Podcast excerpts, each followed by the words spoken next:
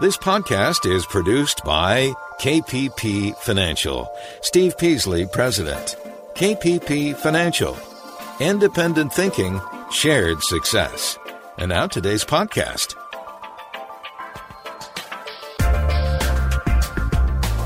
Good afternoon, fellow investors, and welcome to Invest Talk. This is our Monday, August 10th, 2020 edition of Invest Talk. I thank you all for tuning in this afternoon, or maybe it's tomorrow morning, whatever it is. I appreciate you for just taking the time out to better educate yourself about the economy, about the market, about investing and that is why you are all here. So hopefully, I can move you along the path today. You're never going to learn every, anything overnight, but it's a it's an incremental process. So hopefully, this will be one of those incremental days for you to try to uncover knowledge, perspective that you need to make better decisions, and that that's our goal each and every weekday on Invest Talk is to help you become a better investor, a better saver and move yourself positively towards your own particular version of financial freedom. So now that we are, what, six months ish on in this pandemic, or about, about the six month mark, right? Or was it March? I guess it was March. Used to be five month mark. Well, five months on, we are transitioning from depression level economic activity to recession level. Right? We're clearly not back to where we were. Some industries are doing better than others. Some are doing terribly. Some are doing great. Like anything related to work from home. Some are benefiting from very low interest rates, real estate, for example, precious metals, for example. So there's a lot of crosswinds. And the biggest crosswind at the moment has to do with government spending. And that's the most important aspect of what the future looks like. Is what will the government do to battle this recession? Right? We're like I said, we're out of the depression and we're into a recession. Now, will they continue to print trillions of dollars? And will that money go to people or will go to companies? The first swath was more to corporations than people. Some of those corporations struggling, others not so much. It was kind of a bazooka, just kind of thrown around, right? And history says that's typically a bad way to conduct fiscal spending is to not really have a plan, right? The plan was get money into the economy. Plug the holes as fast and as quickly as possible. And there's going to be some screw up, some fraud, some misallocation of capital, but it's going to hold things together. And I would say to a degree that's happened. Certainly, we have some social unrest. We have a lot of fraud in relation to the PPP loans. A lot of that money didn't go to the most effective places that were really needed, right? The money typically went into the hands of corporations who had debt at the banks that were handing out the loans. So if you didn't have debt, well, you probably didn't get much PPP money, which is free money. So it wasn't very efficient in that way to getting to the companies that really, really needed it. It was just, did you have debt? Now, the next phase, hopefully, will be a little bit more targeted, planned out, strategic, And the government can go in a few different ways. It can do PPP, but instead of free money, right? Because that's basically what it was. It was uh, it was handouts. They actually become loans, where you're fighting a debt problem with more debt, and that certainly is one way they could do it. You could do another way where you're putting money directly into the hands of individuals. Free money. That's what we're talking about MMT, UBI. And that, a lot of that would be dependent on is that creating liabilities? Or is the Fed simply printing money to do so?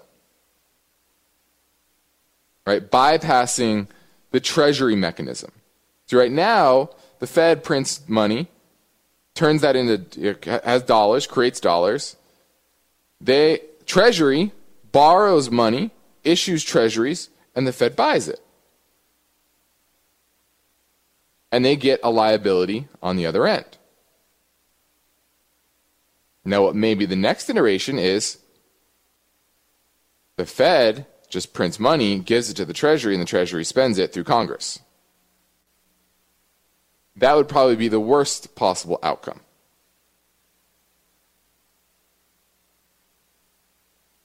Why? Because then there's no fiscal discipline. There's no productivity gains in the economy.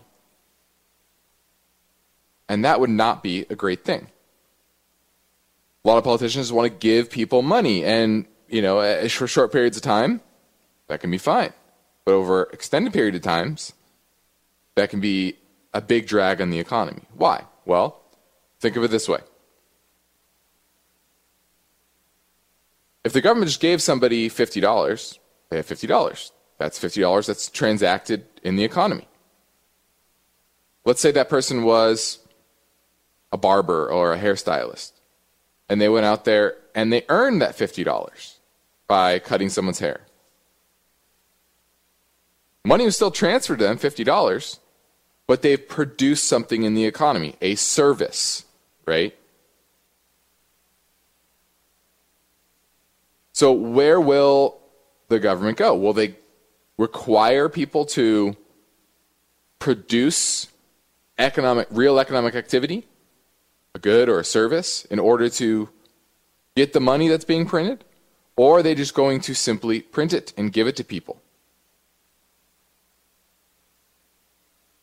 The next phase of this recovery will be highly dependent on what that looks like.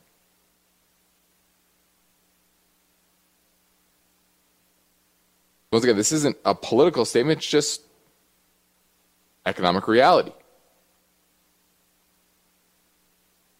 So that's what to look for going forward uh, in the economy, in the market, and that's what I'm going to be looking for. Anyway, let's move on. You're listening to Invest Talk. I'm Justin Klein. Summer is moving fast, and we are watching the markets, obviously, and serious investors should not be fearless, but we focus on but should focus on managing the fear and greed that comes with investing. We understand the necessity of managing risk by balancing our asset portfolios for clients, and that task requires information and effective strategies and our goal is to help you deal with that level of volatility and do it properly. So let's talk about markets or anything finance related. Your participation is an important part of the mix, so give us a call at 888 99 chart.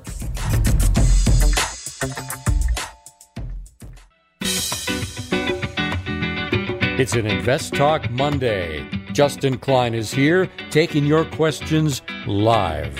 How is your portfolio doing? Are you prepared for continuing volatility? You've got questions. Call Invest Talk 888 99 Chart. Hey guys, I have a question for PPL, and I wanted to know just how reliable is that company with their dividend? That's about it. Thank you. All right, he's looking at PPL. Let's take a look at this company. Holding company engaged in electric electricity generation in Pennsylvania, Kentucky, Virginia, Tennessee, and the UK. That's interesting. A little UK exposure there. Let's this so it's a utility company And let's look at the payout ratio here $22 billion market cap, $43 billion in debt. Payout ratio from a cash flow perspective is pretty negative, but that may be a short term thing. Payout ratio on earnings is 66%. Return on equity is 14, which is pretty solid for a utility. Usually, utilities are fairly low profit businesses. Most of them are regulated to a degree, uh, and that's why oftentimes you you get the, that limited profitability because the government doesn't want to mandate too big of profits. But on this, return equity kind of ranges in the low low teens to the mid teens, which is once again pretty solid for a utility company. They have a decent amount of debt on their balance sheet, three and a half times debt to equity ratio, but it's it's a utility. So utilities tend to have they can handle more debt. They're more capital intensive, right? These are expensive plants that they have, they, they use to produce uh, uh, th- their electricity. So you know, I think that that is pretty good. Dividend yield's about six percent, which is solid.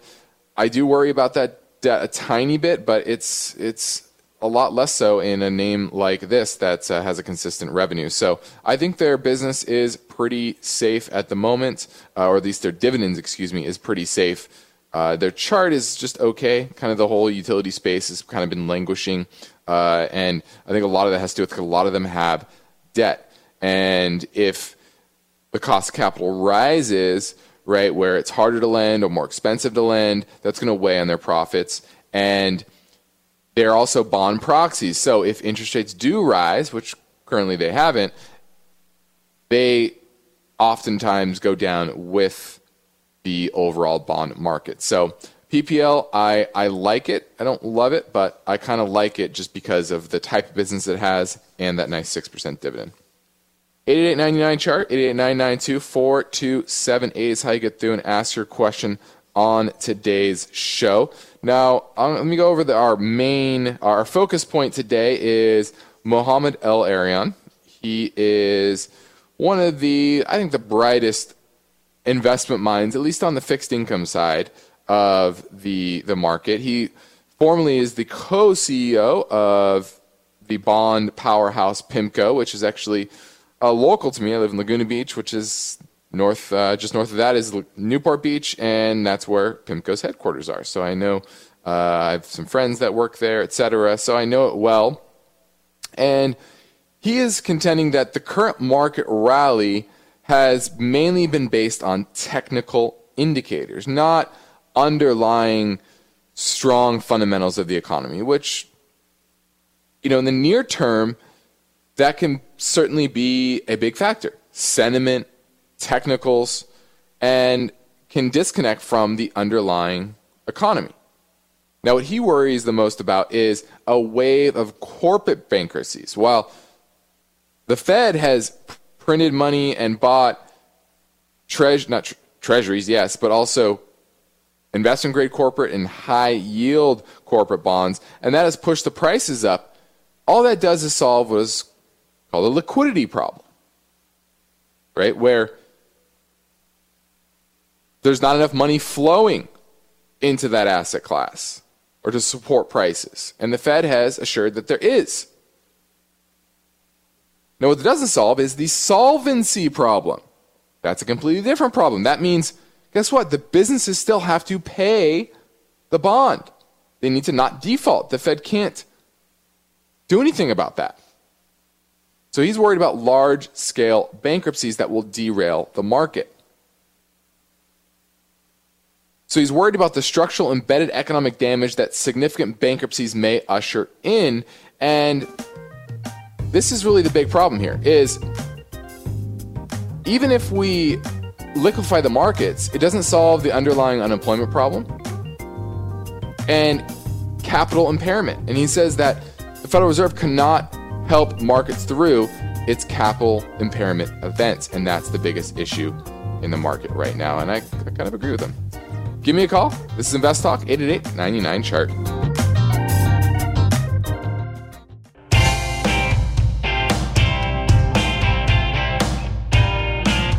This is Invest Talk. the radio program and podcast dedicated to helping you achieve financial freedom. You may be a regular listener, you may even have called a few times, but if you've never called, what are you waiting for? The phone lines are open, and Steve and Justin would love to hear your questions right now. Call 888 99 Chart.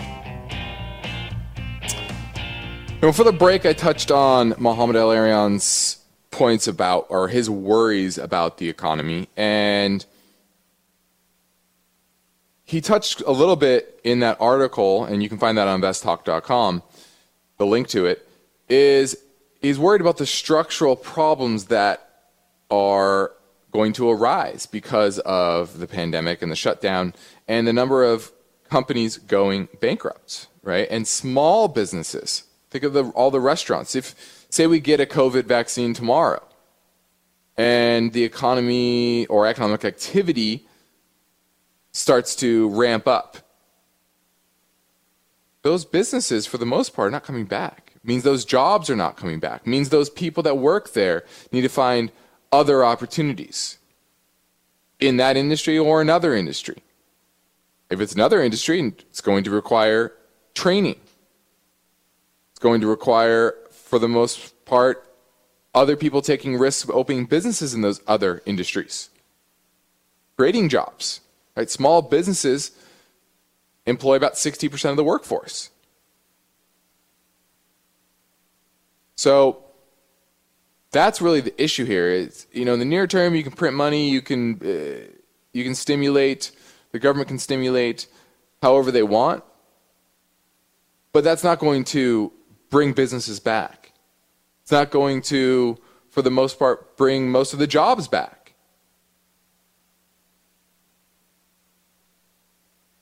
And in some ways, it's a good thing. I'm going to get to an article here in a little bit about while some of these bankruptcies are actually good overall, but it's going to take a reimagination of our overall economy. Let's go to Bill in San Rafael looking at CWH, which is, I've never heard of CWH, Camping World Holdings. They operate about 175 retail locations. Are you looking to buy this or do you own it? I do not own it. Uh, just looking at it, you know, and I live in Northern California and been traveling around and the mountains and whatnot. I've never seen as many campers, campgrounds that are packed, and I know this stock has really bounced quite nicely off of its low, and just want to see what you have, what your take would be on something like this going forward. Well, the I like it for a couple of reasons. Uh, I, I, I agree with that trend that more and more people are, are camping now. Some of that will peter out in the near term if we get a if we get a vaccine, et cetera. I know many people that are going out camping just because you know they can't fly overseas and go on vacation. They can't. Uh, they don't want to get on a plane, right? They rather rent an RV, buy an RV, or just go camping uh, to take a little drive a few hours away and get into the wilderness and get away from the craziness of the world right now. And I think some of that will dissipate, and I think some of that optimism uh, is a little bit overblown. So this has started to weaken here, and you've seen that over the past, uh, what's that, a couple, hold this up real quick. Looking at the wrong chart. Uh, let's see. There we go. Yeah, the last three days has been uh, down. I'm assuming that was earnings three days ago. Do you know that dropped the stock? I I don't. Okay. Yeah, I mean it dropped pretty dramatically on pretty high volume. Uh, that tells me this wants to go lower. When you've had a big run and you have a, a massive reversal on high volume after a big run like that, it means it's gonna it's, it needs to work its way over, uh, work its way back into a reasonable price uh, you know, kind of that pendulum swing has started, and I think this easily gets down to about 23 would be my first big support level, uh, and then 18 would I would I really like it at 18. Uh, one of the reasons this I actually remember this from an article I was reading. Uh, their gun sales, uh, gun sales are doing well, uh, but long term I like RVs because baby boomers are retiring. I know the younger generation uh, they like to get out into the wilderness. So uh, I'm a fan of this long term, but near term, it's going to need to have to come back in. It's pretty expensive at these levels, and I would need it below $20 a share for me to get excited about this. Yeah, low 20s at the bare minimum, but probably b- below 20 for me to get really excited. Thanks for the call, Bill. That was CWH Camping World Holdings. I'll read the description again because I think those are. Uh, those interest, are interesting. They provide services, protection plans, protection and resources for rec- recreational vehicle enthusiasts across the United States. So certainly in the RV space, RV financing, etc., uh, repair, it's all that. So anything in relation to RVs and uh, long term, I like it, but near term, I think it's a little overdone. Now, next Invest Talk, this story. Could a payroll tax holiday ultimately cost workers more next year? Forgiveness isn't guaranteed, so if the employer stops collecting payroll tax and gives the money to employees, the employer could wind up owing the IRS next year. How much will it really affect paychecks? A story tomorrow. But for now, I'm Justin Klein. I'm ready to take your questions live at 888 99 Chart.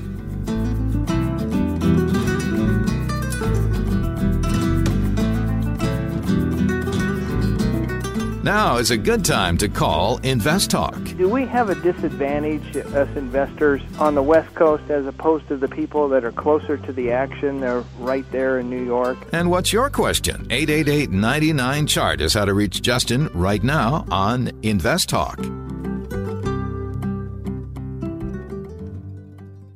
eBay Motors is here for the ride.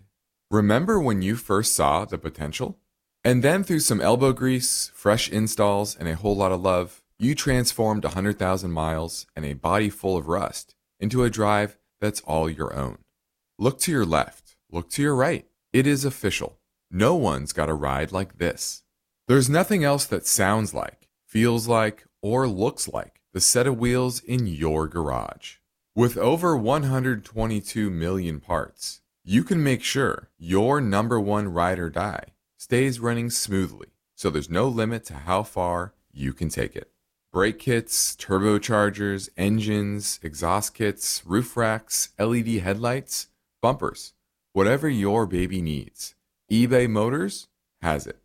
And with eBay Guaranteed Fit, it's guaranteed to fit your ride the first time, every time, or your money back. Plus, at these prices, well, you're burning rubber, not cash. Keep your ride or die alive at ebaymotors.com. Eligible items only, exclusions apply. Let's say you've been thinking about learning a new language. Okay, why? I mean, how would it come in handy? And where would you want to use it? Could it be that you have an upcoming international trip? Or maybe you want to connect with family members or friends from a different culture? I think you should know about Rosetta Stone. With millions of users, it's been the world's most trusted language learning program for 30 years. Rosetta Stone is available on your desktop or as an app with Audio Companion and the ability to download lessons offline. Rosetta Stone truly immerses you in the language you want to learn.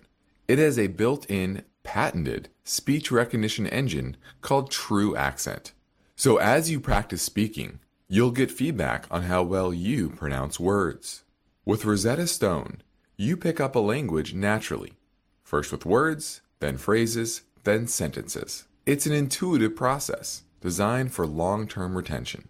You really learn to speak, listen, and think in your new language.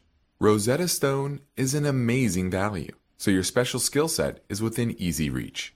You know you want to do this, so don't put off learning that language. There's no better time than right now to get started. For a very limited time, InvestTalk listeners can get Rosetta Stone's lifetime membership for 50% off. Visit rosettastone.com slash today.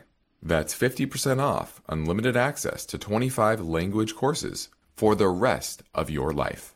Redeem your 50% off now at rosettastone.com slash today. You are listening to Invest Talk.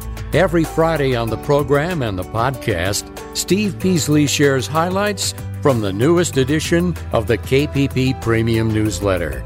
Listen Fridays to Invest Talk. And now, Steve and Justin welcome your calls and questions. 888 99 Chart. Hello. I was hoping to hear your thoughts on the Alerian MLP ETF, ticker symbol AMLP. I bought this ETF a few years ago and have been slowly dollar cost averaging my way out of it, considering I have a fairly large loss. However, given the the large yield and the deflationary environment that we're in, um, I was hoping to hear your thoughts on if this is a hold, if I should continue to slowly exit, or if I should just dump it all at once. Appreciate it. Thank you. Uh, well, this is the Alerian MLP, and they own a basket of master limited partnerships, and they used to have a pretty big yield. Used to be high single digits, uh, but going forward, it looks like it's going to be a lot lower, closer to 3%, 2.8. They cut their dividend last quarter from 19 cents a share to 15 cents a share. So clearly, the holdings of the Alerian MLP are struggling for you know to pay out to shareholders, and they have a lot of debt, uh, and that's the big issue here. Is just these companies tend to have rough balance sheets, and they're very sensitive to not only the price of oil but the volume of oil and natural gas that are moved throughout the country. And that's the, the big issue here, like I said. So I would slowly work your way out of this.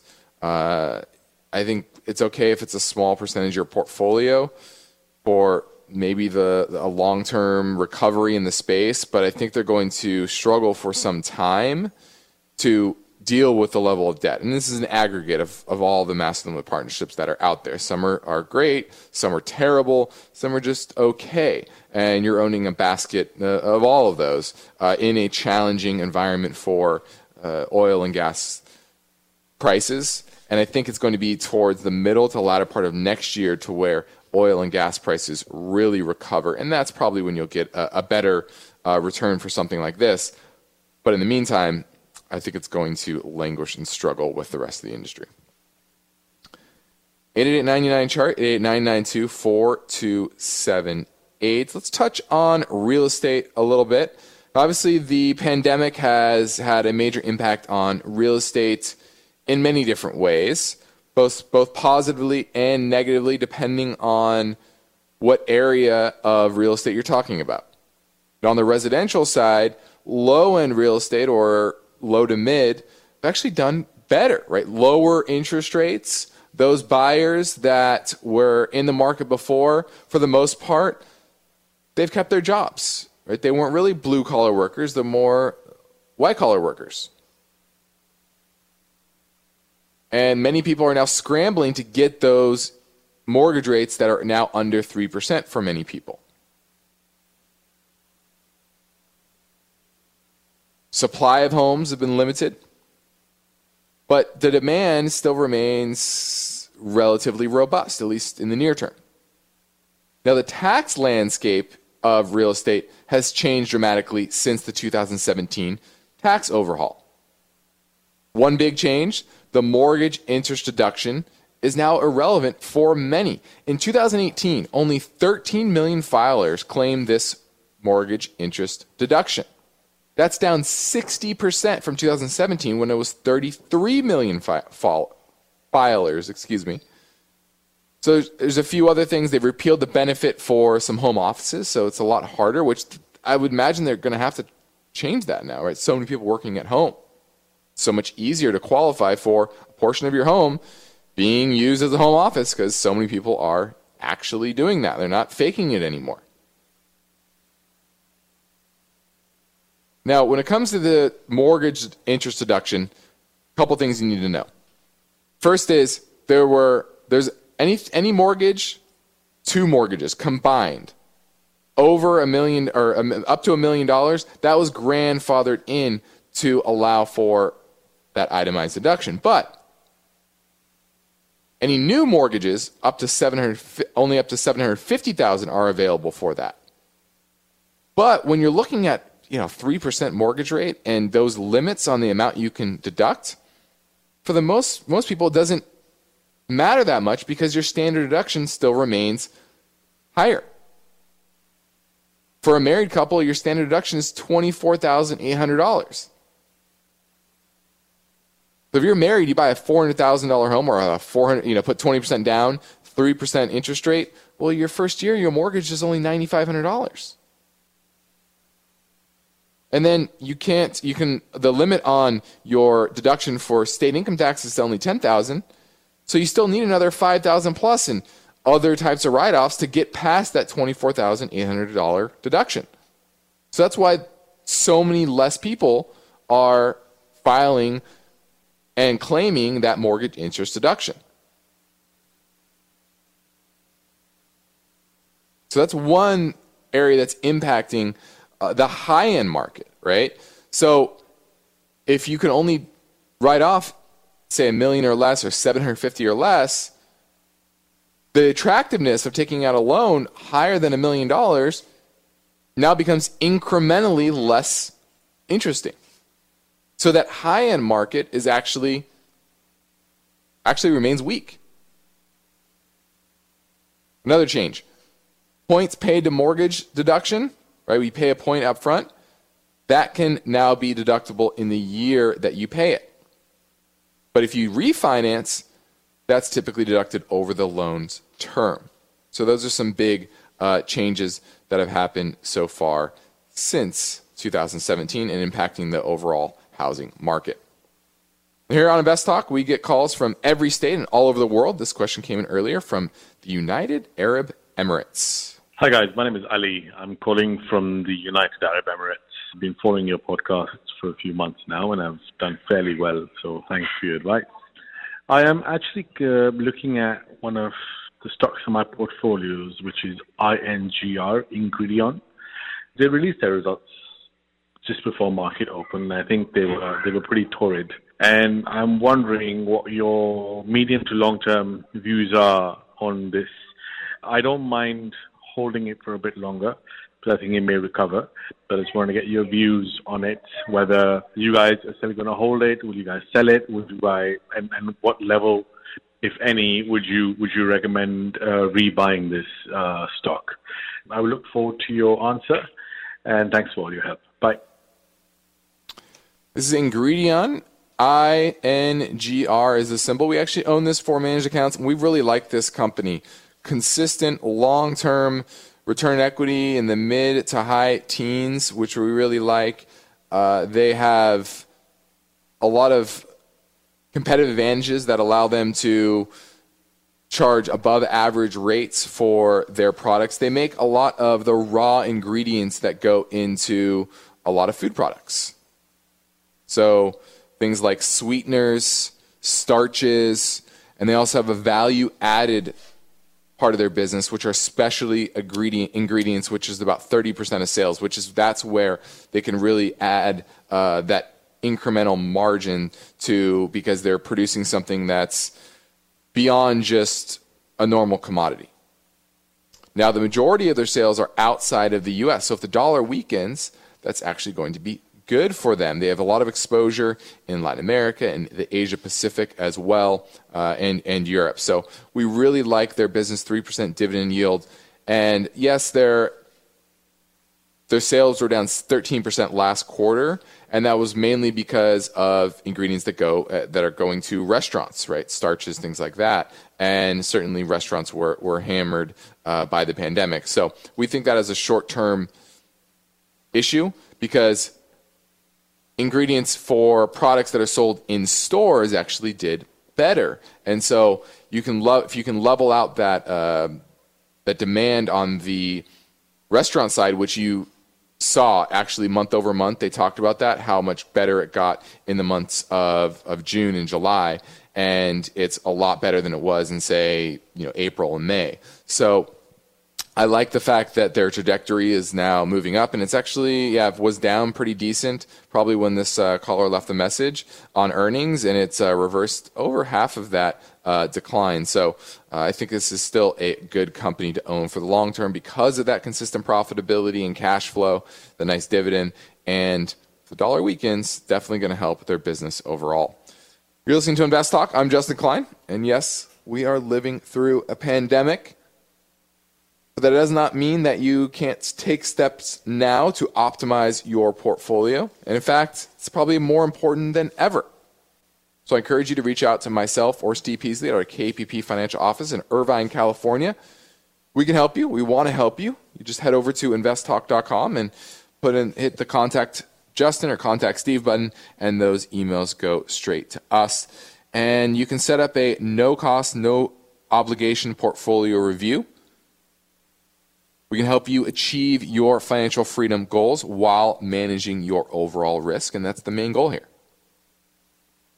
And now I'm here, ready to provide unbiased answers to your finance and investment questions. We're taking your calls live at 888 99 Chart. You are listening to Invest Talk.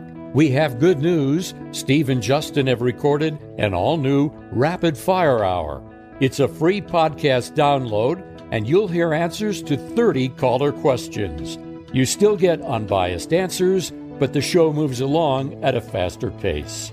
You can find it now for free at investtalk.com, iTunes, Spotify, or Google Play. Search Invest Talk June Bonus Show.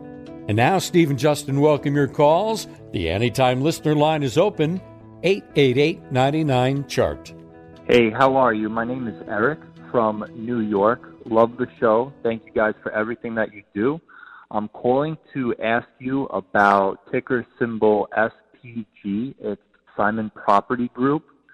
They're a really interesting REIT that I think is at a great price right now, in my opinion, after being hammered down by the coronavirus. And I just wanted to know what you guys think of it at its current valuation. I sold a put that expired in the money, so I own 100 shares of it. I have some more puts that I'm selling. Wouldn't mind owning some more. And I wanted to know where you think this is heading in six to nine months. Thanks again, guys. Bye bye. All right. Well, if you're only worried about six to nine months, then the f- overall longer term fundamentals don't matter very much. It's more about the the economic backdrop here, and could it be higher? Sure, it had or, or not earnings, but had news out today that they're talking with Amazon to transform a couple of their malls, probably more defunct malls, lower maybe B or C class malls, into Amazon distribution centers. Which certainly that's going to need to happen. There there needs to be some of these malls in America need to be turned into something else, whether that's housing, whether that's an industrial space, whatever it is, it's going to need to be done because they're just, it's not their highest and best use anymore with that real estate. You know, we, I, I live in Orange County. There's a mall called the Laguna Hills Mall. It's an old mall. My to take me there and see movies when I was a little kid. But there are a lot of better, you know, outdoor malls, some of them owned by Simon Property Group, that are just better and nicer and that's where people want to go. They don't want to go to an old mall. And so that needs to be repurposed as something that is more productive. And so the fact that they're interested in that makes them makes me think they could be at least in the near term changing the narrative about their business. And so 6 to 9 months from now if that narrative can change then I could easily see it being higher. The issue here is the level of debt that they have on their balance sheet and the fact that so many of their tenants are not paying. Revenue were down 24% last quarter, earnings down 29%. Still cash flow positive, but their business is going to struggle for some time. But if you can get, say, a vaccine over the next six to nine months, maybe this gets a lot more traction. So uh, I think there's a decent chance it's higher six to nine months from now because of more of a narrative change rather than underlying economics of the business. Now let's keep things moving. I think we can fit another caller question in before the break. This listener called from San Jose. Yes, uh, my name is David, calling from San Jose. My question is regarding ET stock, Energy Transfer. I want to know if it's a good time to buy. Thank you. All right, he's looking at a master limited partnership, Energy Transfer Partners. This is a name that is probably one of the better master limited partnerships out there, but technically it just looks re- it's struggling. It's definitely struggling. A lot of this has to do uh, with the Dakota Access Pipeline and just the volumes and their acquisition of uh, what was it? Yeah, Sunoco Logistics. Uh, they made a couple acquisitions that leveraged up their balance sheet recently, and that's really the main problem here. Is that they just have too much debt in a, an environment that cash flows are weakening, volumes are weakening, and that's why uh, you know I struggle to really fall in love with this name. It's it's definitely one of the better master limited partnerships from a operation standpoint and an asset standpoint, but their debt is just massive $51 billion in long term debt on a $17 billion market cap. Technicals are weak, it's making lower highs and lower lows. And so I'm going to pass on ET because of that high, high debt level. This is Invest Talk. I'm Justin Klein, and we have one goal here each and every weekday has helped you achieve your own particular version of financial freedom. And our work continues after this final break. So if you're going to call, you want to do it right now. 888 99 chart.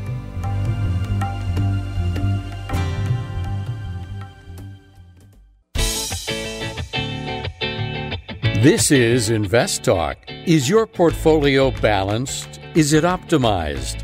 Is it delivering the types of gains you want and need to achieve financial freedom? Well, turn up the volume because there are many questions that deserve unbiased answers. And Justin Klein is here now, ready to take your calls live. 888 99 Chart. Hi, Stephen Justin. I live here in the Midwest, and uh, everywhere you look, there's a, a Casey's General Store, ticker symbol CASY. Growing like crazy, and they've been around for years, and they seem to have been moving west now. I just wondered what you thought of the company for a long term hold, what you thought.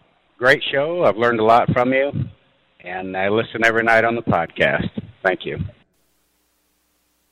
All right, he's looking at Casey's General Stores. They operate, about 2,146 convenience stores in 16 Midwestern states.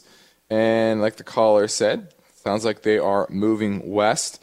Now, revenues last quarter were down 17%, but earnings up 146%. So their margins are actually expanding, which is good, up from 21% last year in 2019, 2020 26.4%, which is an all-time high. So their margins and their they're improving their scale, uh, which I really like. Their cash flow, while negative in 2018, is now 65 million trailing 12 months, with months which uh, 6.3 billion dollar market cap. That's not crazy good, uh, but it looks like they're reinvesting in their business dramatically, like you said, uh, growing, uh, which is important. Return on equity typically in that high teens, low 20% range, which I really like. Fairly modest debt ratio. You only have about a uh, billion and a half in debt on a $6.3 billion market cap company. Not bad at all. Uh, EBITDA is going up. It's paying about a 0.75% dividend yield, but it looks like, let's see what they've been doing with their dividend over the past decade or so. Yeah, it's been marching up. Over the last 10 years, it's gone from 13 cents a share to 32 cents a share. This is a great example of a dividend grower about how focusing more on the underlying business.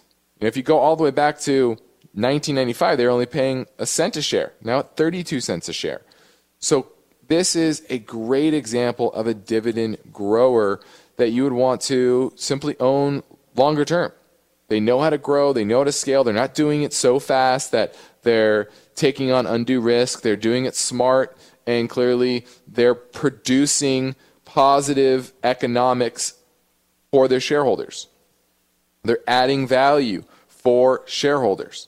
And this is this company that since let's go all the way back to 1995. What was it trading there when it was pay, paying a penny a share? Split adjusted, it was trading for $7 in 1995. Now we're at $38. I'm sorry, not $38, $171. So it's growing its earnings per share, it's growing its dividend, its cash flow, it's managing the business properly, not just growing for the sake of growing. That's good management. These are the type of businesses that you want to own. So I like it. I like it. Now, near term, a little overbought. Right? It's rallied from 143 all the way to 171 in the span of a month and a half. A little quick for my, my take taste. It's making a lower high. So, you know, I worry it could come back in a little bit. Certainly not cheap at these levels. 24 PE. But on dips, you know, I would like it. Uh, sub 150, sub 140. It's an area that I would like to pick up Casey's General Store. Great company, mid cap company to have on your watch list because at the end of the day, they've well managed and been well managed for many, many years. Now, let me close going back to uh, that Simon Property Group call, and it's about delinquencies on rent. 16% of total property loans bundled into commercial mortgage backed securities were delinquent in July. And this is the big issue here is that it's just nonstop. The, these companies are filing for bankruptcy, reorganizing or renegotiating on their leases, and that's why there's going to maintain pressure on a lot of these landlords of the retail spaces. And that's why I worry a little bit about Simon Property Group and that whole space in general.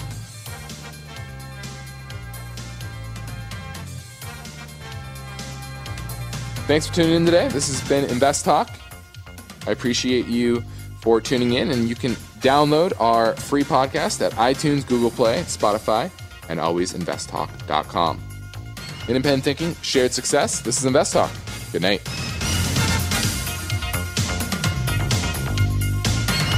Because of the nature of the interactive dialogue inherent in the format of this program, it's important for the listener to understand that not all comments made will apply to them specifically.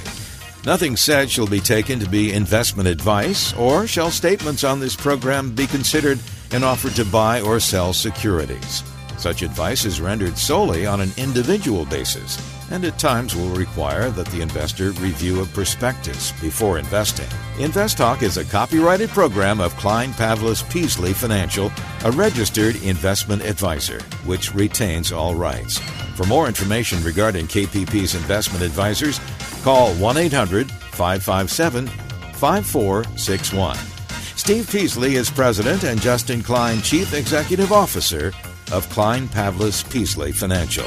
And they thank you for listening and welcome your comments or questions on our 24 hour listener line at 888 99 Chart.